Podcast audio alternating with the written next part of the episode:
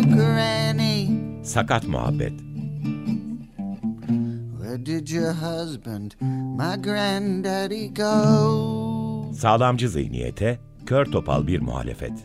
Where did your husband, my granddaddy, go? Hazırlayan ve sunan She Alper Tolga Akkuş. He went off to heaven just before you were born. She said went off to heaven just before you were born.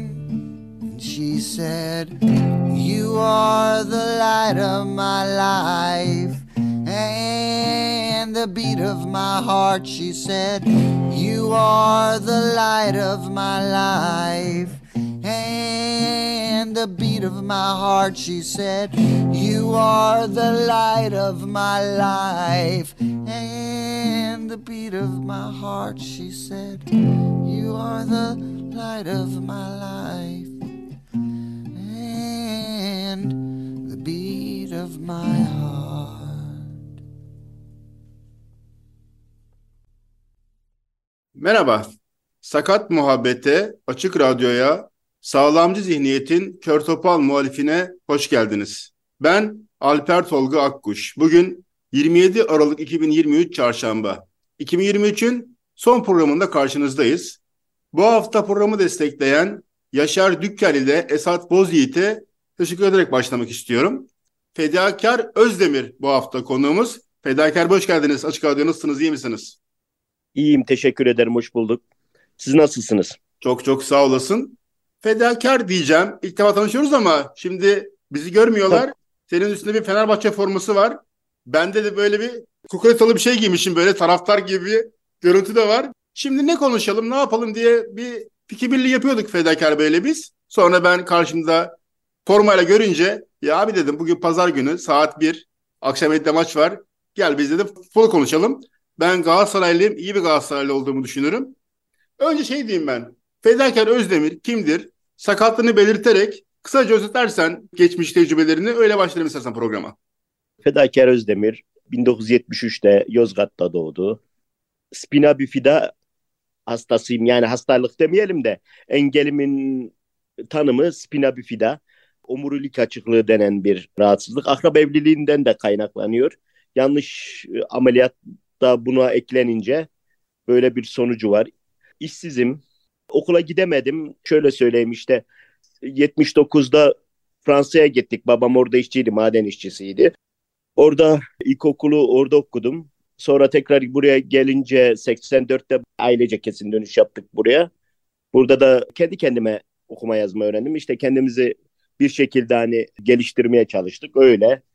İnsanın kendisini anlatması zor yani. O yüzden bu kadar yeterli diye düşünüyorum. Spina bifida nasıl bir hastalık ve sen sandalye mi kullanıyorsun? Nelerde yetersizsin? Sakatlığın dolayısıyla Ee, burada detayını versene. tekerlekli sandalye kullanıyorum. Spina bifidanın hani tam şeyini hani tıbben böyle tamamen açıklayamam da bu Sen nasıl yaşıyorsun? Onu onu söylesen de yeterli aslında. sırtta böyle bir şişlik oluşuyor işte küçüklükte falan. Yani buna doğru müdahale edildiği zaman çoğu zaman sakatlık oranı düşebiliyor. Daha az olabiliyor. Kademeleri var. Ben en ağırlarından biriyim. Yürüyemiyorum. Mesanede problem var. Buna benzer şeyler yani. Benim ellerimde problem yok. Hareketli sayılırım. Bu kadar. Ankara'da mı yaşıyorsun sen de Elif Gamze gibi? Evet Ankara'da yaşıyorum. Peki işsizim dedin ama bu işle ilgili girişimler yaptın. Nasıl sonuçlandı? Onun hakkında ne de şöyle söyleyeyim. Hani gençlik zamanı birazcık hani derler ya aklı havada falan filan. Öyle çok fazla şey yapamadım. Hani kendimle ilgili pek bir şey yapamadım. Eğitim anlamında da okul falan filan uğraşan da olmayınca, seni destekleyen birileri de olmayınca birazcık gitmedi yani daha doğrusu okula gidemedim. Sonra iş girişimlerim oldu. Kendi kendime bazı işler yaptım. İşte elma şekeri yapıp sattım örneğin. Seyyar bir şeyler yapmaya çalıştık falan. Sonra bir iki yere başvurdum. Orada da Türkiye'nin şeyini biliyorsun sakatlıkla ilgili herkesi istediğin zaman işe almıyorlar. Daha az sakatlık istiyorlar veya yaş uymuyor, ulaşım olmuyor, erişilebilir değil. Bir sürü bir sürü sorun çıktı ve böylece işsiz kaldık yani. Şimdi ben biliyorum da dinleyenler bilmiyor. Dinleyenleri yapıyoruz. Ne oluyor mesela detay versene biraz. İş aradın ne dendi sana? Ya şimdi şöyle söyleyeyim sana. Ben şimdi Altındağ'da oturuyorum örneğin. Bir iş var diyorlar işte oraya gel. Sabah 8'de orada olman gerekiyor örneğin. Buradan otobüse binmek bilmem, mümkün değil yetişebilmem. Veya senin yapabileceğinden daha fazla şey istiyorlar. Veya tam tersi yapabileceklerini önemsemeyip sana başka türlü ayak işleri veriyorlar. Yani işte getir götür işi veriyorlar. Ve bunlar senin onurunu kıran şeyler. Yani birçok şeyi kabul etmek noktasında sıkıntı yaşıyorsun. Çünkü ben hep örneği şöyle veririm. Ne zaman bir sakat bakan göreceğiz? Ne zaman bir sakat genel müdür göreceğiz? Ne bileyim işte ben seninle aynı okul okuyorum. Örneğin tırnak içinde sağlamcı biri, yani, sağlam birisi. Sakat, sakat olmayan işte, birisi diyorum ben. Sağlam demiyorum da. Hı hı, evet. Ne diyorsun? Sakat olmayan birisi diyorum. Yani doğru söylüyorsun. Sakat olmayan birisiyle birlikte aynı okulu okuyoruz. İşte aynı meslek, aynı şekilde mezun oluyoruz. Ama beni işe alırken o mesleği yapamıyorum yani. Çünkü sakatım yani. Sakatsın diyor. Biz öbürünü alacağız diyor. Burada dezavantajlı duruma e, sokuluyorum. O kadar problem var ki bu iş mevzusu konusunda. Zaten bu EKPSS mevzularında da şey oluyor. Alması gerekenden daha az kadro çıkartıyor. Kadroların birçoğu mesela arkadaşım var benim bir tane işte iyi puan alıyor. Örneğin hiç o yapamayacağı bir iş için çağrılıyor. Yani e, buna benzer bir sürü şey yani. Ya bak orada işe alsa hak ettiğin değil sana ben lütuf verdim gibi bir algı var. O çok fazla. Ya da aynı işi yapıyorsun, aynı şekilde yapıyorsun. Sen sakatsın diye daha baştan ne yaptığına bakmadan yapamazsın edemezsin diye bir algı var. Bir de şeyi biliyorum ben. Yeni kanunlarda şey oluyor biliyorsun artık. Belli sayıda işçi olan işletmeler sakat çalışmak zorunda. Sakatı işe alıyor ve diyor ki ona ben sana maaş vereceğim evinde otur sen. Sana diyor evet. ki mutlu olacak yani. Sonra da onu kendi aslında ceza ödeyecek. Ondan kurtulduğu halde sakata bakıyormuş gibi yansıtıyor. Yani bunun çok çok örneği var aslında. Hatta ben şöyle de bakıyorum. Şimdi işimiz var diyelim ki işte sakatız. Güzel bir işe girdik. Tatil günümüz geliyor işte hafta sonu. Para kazanıyoruz ama şehre gidip bir yerde oturup bir şey içemiyoruz. Sinemaya gidemiyoruz. Sakat olmayan insanlar gibi yaşayamıyoruz. Sosyal hayatın Sonra, içinde değiliz. Kazandığımız paranın da bir anlamı olmuyor yani. Ben bu parayı kullanamadıktan sonra, ihtiyaçlarımı göremedikten sonra, evimde tecrit olduktan sonra çalışmam da benim için bir çözüm değil yani. Şimdi şeye geçeyim. Elif Gamze'ye dedim ki ya Fedakar Özdemir kimdir? Ben tanımıyorum. Ne konuşacağız Elif? O dedi muhalif anarşist birisi dedi. Bu muhalif anarşist kısmına değinelim. Yani muhalif Fedakar Özdemir kimdir? Neler yapmıştır bugüne kadar? Onu sorayım ben sana. Şöyle muhalif çok iddialı olmamakla beraber şöyle bir şey var. Birçok dernekte birisi engelli derneği, diğeri değil. Böyle birkaç dernekte yöneticilik yaptım. Daha muhalif, daha sistem karşıtı yani. Hak arayışı temelli. Birkaç dernekte yöneticilik yaptım. Kendim de hayatım boyunca bir şeylere karşı durmaya, doğru bulmadığım şeylerde karşı durup onu eylemleştirmek üzerine çalışma yaptım. Özellikle bu sistemde her sakatın aslında muhalif olması gerekiyor. Bu anlamda eşit olmayan, ayrımcılığa uğrayan her kesimin daha çok şey için mücadele etmesi gerektiğini düşünüyorum.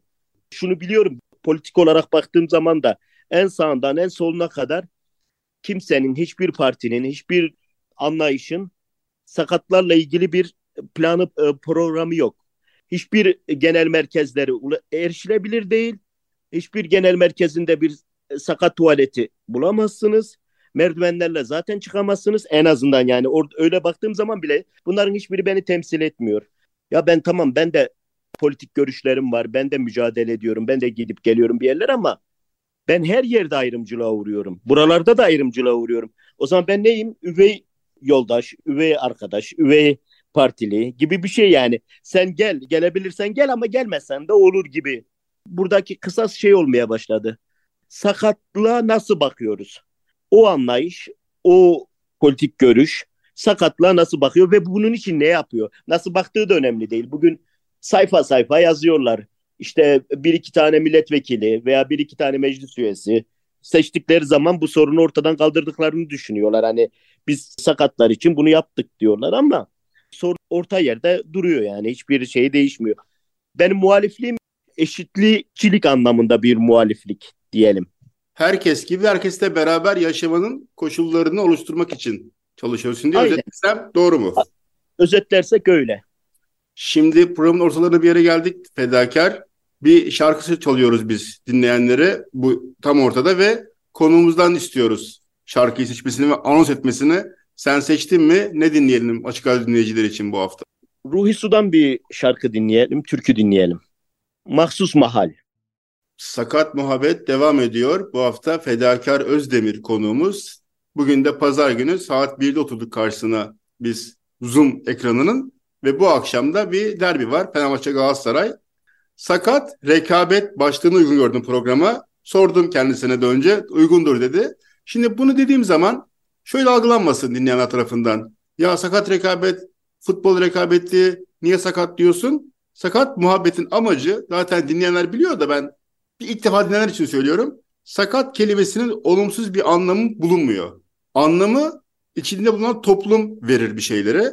Ve bizim toplumumuzda sakatlığa olumsuz bir anlamı yüklemiş. Ve yanlış yüklemiş. Amacını benim bu programda her bölüm bunu tekrarlayarak sakatlık olumsuzluk demek değildir vurgulamak.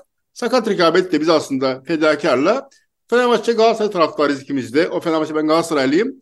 Bugüne kadar maçlarda ne yaptık? Benim çok anım vardır. Maçlara gittiğim anılarım vardır. Sakatlığıma dair trajikomik bir sürü şeyim vardır. Fedakarın da eminim vardır. Bu sakat rekabet şeyine girelim. Sakat bir Fenerbahçeli olarak bugüne kadar maçlara gidebildim mi? Sakatlığın dolayısıyla ayrımcılığa spor anlamında uğradın mı? Uğradım. Yani ilk önce bunu söyleyeyim. Maçlara gitmeye çalışıyorum. Son zamanlarda bu pasolik masolik muhabbetleri yüzünden o bizim de Fenerbahçelilerin bir protestosu var bu anlamında. Onun için çok fazla gitmiyorum. Anımız var evet şey ayrımcılığa uğradım mı dersen ilk önce oradan başlayayım. Uğradığımız oldu. Statların önünde içeriye alınma konusunda bir Fenerbahçe maçına gitmiştim. Yıllar evvel bir Gençler Birliği Fenerbahçe maçıydı sanırım. Oturuyoruz arkadaşlarla bize ayrılan yerde. Bir tane çocuk şey yaptı. Dedi ki abi dedi benim tuvaletim geldi dedi. O da mı sakat? O diyen de mi sakat? Tabii tabii diyen de sakat. Ondan sonra işte görevliyi çağırdım. Dedim ki abi bu arkadaş hadi tuvaleti geldi ne yapacağız? Bu dedi statta dedi yok ki dedi sakat tuvaleti dedi. Ben nasıl götüreceğim dedi. E ne yapacak bu çocuk dedim bilmiyorum dedi. Refakatçisi yok mu? Tek mi gelmişti maça o Tek arkadaş? gelmişti. Tek Hı. gelmişti. Bir de küçüktü daha ufak tefek bir arkadaştı. Altına mı kaçırmak durumunda kaldı? Ne oldu sonuçta? Evet işte ben onu söyledim. Dedim ne yapayım abi dedi. Ya dedim bırak. Yapacak bir şey yok. Hani şey yapma. Kendini de kötü hissetme. Bırak. O çocuk altına yaptı yani. Şey olmasını istemiyorum. Hani bunu anılar anlatırken işte maç anılarını anlatırken de hani kötü hep kötüyü mü anlatacağız diye bir, yer- bir yerden hani şey gelebilir böyle bir eleştiri. Ya Tamam. bu sakatlar kötü şeyler mi yaşıyorlar gibi. İyi, iyi olanı da anlat abi. İyi var mıydı? İyi bir anı söyle o zaman. İyi onlar işte benim futbolcularla daha çok muhabbetim falan filan yani şey iyi olan Fenerbahçe yendiği zaman tabii ki e, bir Fenerbahçeli olarak benim için genellikle iyi oluyor bu durum ama Ya Şu anda aklıma- sen Ankara'da yaşadığın için nadirdir. Ben İstanbul'da doğdum, büyüdüm. Şimdi Mersin'deyim ama İstanbul'da yaşıyordum. Ve ben çok maça gittim. Ben de Galatasaraylıyım. Ali Sami'ne de gittim. İnönü'ye de gittim. Şükrü Hocam'da çok gittim. Çok maça gittim. Çok anım var. Spesifik bir tanesini söyleyeyim. Dediğin gibi sakat insanları maçlara bizim Sakatlar Derneği'nden bir üyelik kimliğim vardı benim. Onunla gidiyordum eskiden maçlara. Pasolik falan yokken çok eskiden. Belki sen de öylesindir. Onu gösterip Evet. girerdik maçlara.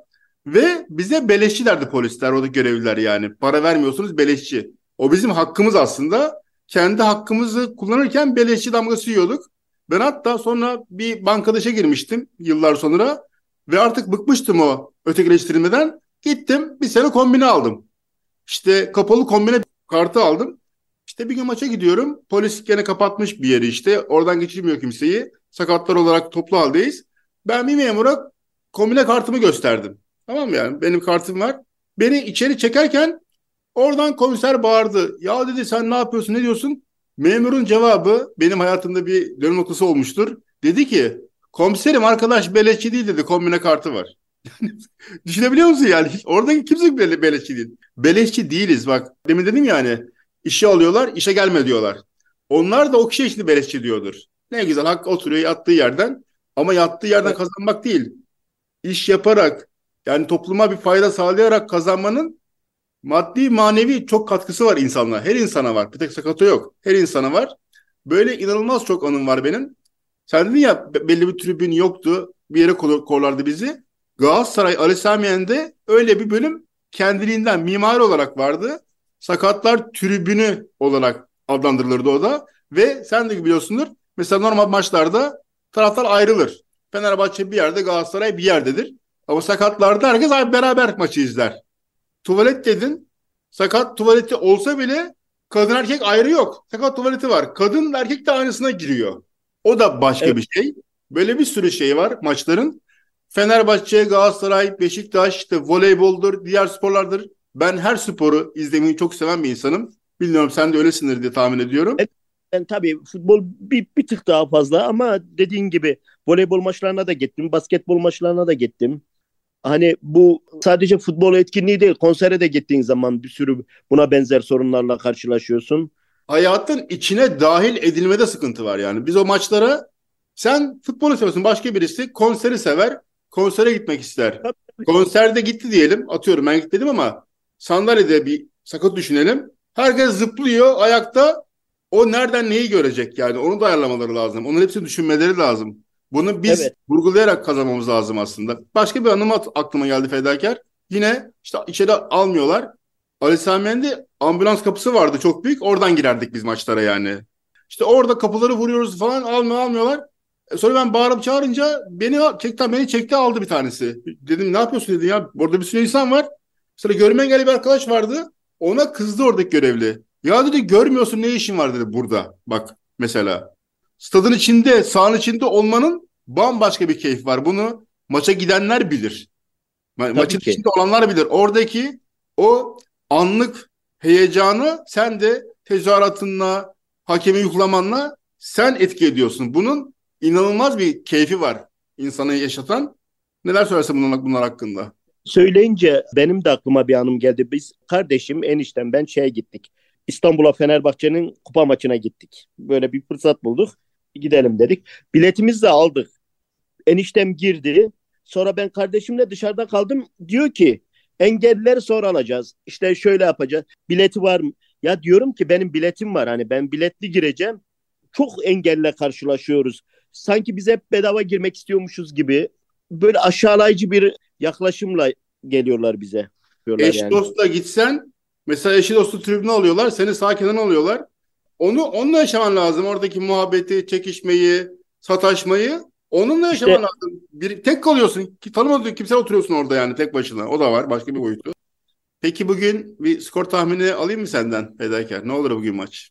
Biz yeneriz. Ona eminim. Gönlüm Ferdi'nin Ceko'nun atmasından yana daha çok. Ceko oynayacak mı ki? Sakat diyorlardı. Oynuyor mu bugün? Ben çok bakmadım ama. Oynuyor, oynuyor. Tamam. Oynayacak Ceko. Bize sakladık Ceko'yu. tamam. Benim beklentim Fenerbahçe yenecek diye düşünüyorum. Yani ben de tabii geçen sene çok daha rahattım. Bizim takım biraz bozuldu. Bu Zaha'dır, Ziyech'tir, Tete'dir falan. isim alarak takım bozdular gibi hissediyorum ben. Çünkü son Kopenhag ve Karabük maçlarında Galatasaray'ı ben iyi görmedim. Şimdi dinleyicilere bir itiraf. Maç pazar akşamı 19'da oynandı. Bugün pazartesi günü saat 9.14. Biz şunu keşfettik Fedakar'la beraber.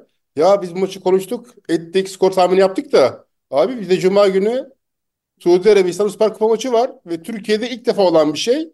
Bunu o maç anı heyecanı unuttuk ama asıl o önemli dinleyiciler için. Çünkü o maç oynanmış olacak çarşamba günü. Ve dinleyicileri de hem niye Suudi Arabistan'a gidiyor bu iki takım, neden oluyor gibisinden bir de muhalif olduğunu da öğrenmiştiniz fedakar Özdemir'in.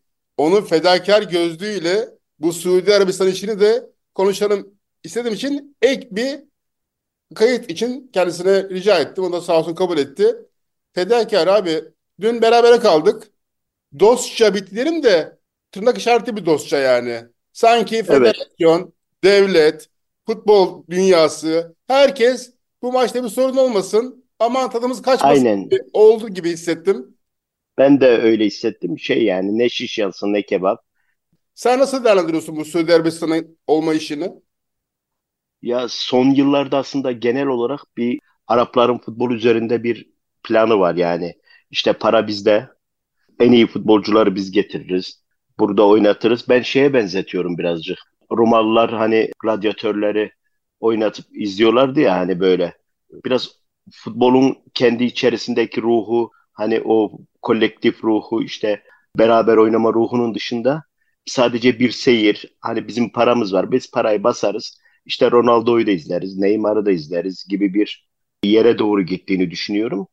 Tabii bizim ülkemizde de Suudi Arabistan'la olan ilişkiler falan filan göz önüne alındığında çok şey değil yani çok şaşırtıcı değil orada oynanmak istemesi ama tabii bizim için ben kendi adıma rahatsız edici bir şey yani. iki tane takımın ekonomik kaygılarıyla sanırım oradan bir para alınacak falan. Diğer bir şey Cumhuriyet'in 100. yıl dönümünde orada Heh, onu, oynattım demek de istiyor birileri. Bana öyle geliyor. evet evet. Başka bir yönü, çok pardon sözünü kestim. Suudi Arabistan'ın tamam. insan hakları sicili ortada. İdamlar, işkenceler, bilinen şeyler. Futbolu kullanarak kendini temize çıkartmak istiyor da öyle bir yönü de var gibi geliyor bana bir yandan da. Sen ne dersin bu konularda? Tabii tabii öyle bir planı da var yani. Ama herkes şunu biliyor yani hani kral çıplak diye bir şey vardır yani. Herkes Suudi Arabistan'ın ne olduğunu biliyor. İnsanlığa, hayata bakış açısını biliyor genel olarak yönetimin. Hem kendini aklamak adına dışarıya karşı böyle bir Aa bak biz Türkiye'nin de Süper Kupası'nı burada oynuyoruz. İşte İtalya'nınkini de burada oynuyoruz. Demek ki bak biz de yapabiliyoruz. İşte güzel de bir ülkemiz var. İşte biz futbola da güzel bakıyoruz. Aslında biz o kadar da kötü değiliz imajı yaratıyor. Ama ben kendi ülkemin açısından düşündüğüm zaman da hani Suudilerin kendine göre bir hesabı, bir muradı olabilir. Ben Süper Kupa'nın Türkiye'de oynanmasını isterdim yani. Nerede oynansın? Türkiye dışında oynanacaksa işte ne bileyim Kıbrıs'ta oynansın. Ne bileyim Azerbaycan olabilir. Aa, Azerbaycan olabilir. Bir de şeyi şeyde oynansın ya deprem bölgesinde oynansın ya. Aynen. Hatay'daki geliri de- yıkıldı ama Maraş'ı var, Adıyaman'ı var. Adıyaman Süper Lig'de olmamış takımlar onlara gitsin gibi olabilir bir yandan da aslında. Ve hatta geliri de oraya verilsin yani oradaki insanlara verilsin. Bu çok anlamlı olurdu. Yeni yıla başlarken 2023'e başlarken de böyle bir deprem olmuş. Sen bu aynı yıl bir maç yapıyorsun hani anlamlı da bir kupa. Yani bunu orada yapabilirdin. Çok daha anlamlı olurdu. Cumhuriyet'in 100. yılına da birleştirirdin. Ben böyle düşünüyorum yani. Çok e, dramatik bir durum aslında diye düşünüyorum yani. Şimdi Açık Radyo'da Burcu Biçer her cuma spor köşesini sunuyor. Ondan da bir Hı. aslında alan aldık gibi de oldu. Maçı konuştuk. Bir de 2023'ün son programı bu Fedakar. Nasıl geçti senin için? Sakatlığın bağlamında ve 2024 için bir mesajın var mı dinleyenlere? başlangıcından itibaren çok iyi geçmedi diye düşünüyorum hani depremdi işte ölümler, kalımlar, savaş, Filistin savaşını düşünürsek. Aslında hep şöyle söylerler ben de buna katılırım. Gelen gidene aratmasın. Öyle bir yıl olsun yani. Gelecek yıl bu yılı aratmasın mümkünse. Engellenmediğimiz, engellerin ortadan kalktığı bir ülke, bir dünya daha mutlu olalım ya. Hepimiz daha mutlu olalım diye düşünüyorum. Çok çok sağ ol. Fedakar Özdemir'di bu hafta konuğumuz. Çok sağ olsun. Daha bugün sabah konuştum. Hiç tanımıyordum kendisini. Elif Gamze Bozor'un da işte aracılığıyla tanıştım ve konuk oldu. Tabii biz siz dinlediğinizde bu programı maç oynanmış olacak. Bir skor tahmini yaptık, anlattık ama siz çarşamba günü bunu bilerek dinleyeceksiniz. Dinleyenler için söylüyorum. Ben de Galatasaray olarak Galatasaray'ın kazanmasını tabii istiyorum. Fenerbahçe'yi yenmek bir Galatasaray için çok büyük mutluluk. Aynı şey Fenerbahçe için de geçerli. Hayırlısı olsun diyelim. Ligimiz bu sene sıkıntılar hakeme yumruktur. İşte Bir maçta futbolcuların futbolculara Diyarbakır Bursa maçını söylüyorum. Saldırısıdır. Bir maçın Evet. çekilmesidir. Çok sıkıntılar var. Ya keşke içimiz rahat. Yani bu maçta bir sıkıntı var mı diye düşünmeden maç bitirsek. Kazansak, kaybetsek ve onu yaşasak istiyorum. Onu söyleyeyim en sonunda. Son programı bu, bu yılın Sakat Muhabbet'in. Yeni yılda bir sürprizimiz de olacak. Dinleyenlere onu söyleyeyim. Sürprizin ne olacağını şimdiden söylemeyeyim. Yeni yılın ilk programında iki hafta sonra onu da paylaşacağız dinleyenlerle. Sakat Muhabbet'e sakatmuhabbet.gmail.com'dan yazabilirsiniz. Twitter'da, Instagram'da, Facebook'ta varız. Oradan bize ulaşabilirsiniz. Bir dahaki programla bir dahaki yılda görüşmek üzere diyorum. Hoşçakalın.